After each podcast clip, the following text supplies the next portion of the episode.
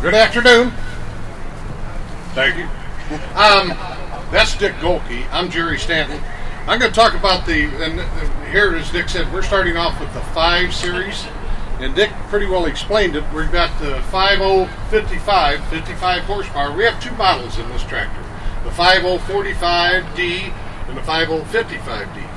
And the designation, of course, 45 and 55 horsepower. This tractor is uh, comes available in just two-wheel drive only, in the 45, 55 horsepower.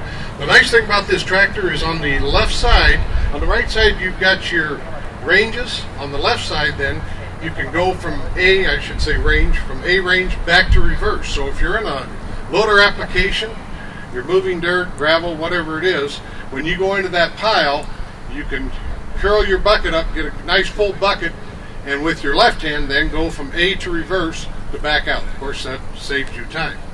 Uh, the three-point hitch on it has draft sensing. It's a Category 2 three-point hitch. Two different loaders are available. The 512 that you see here, and this is a, a loader that you're going to leave on the tractor because it's bolted to it.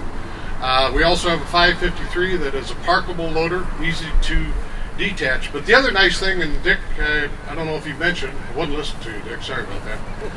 But uh, the loaders for these tractors, all of them, are integrated into the design of the tractor. So when Waterloo or the factories, whichever factory they come from, uh, when they start designing that tractor, the Welland engineers, or the loader engineers, I should say, integrate the design of that loader into that tractor. So it, it's going to fit that tractor extremely well. Mr. Edwards?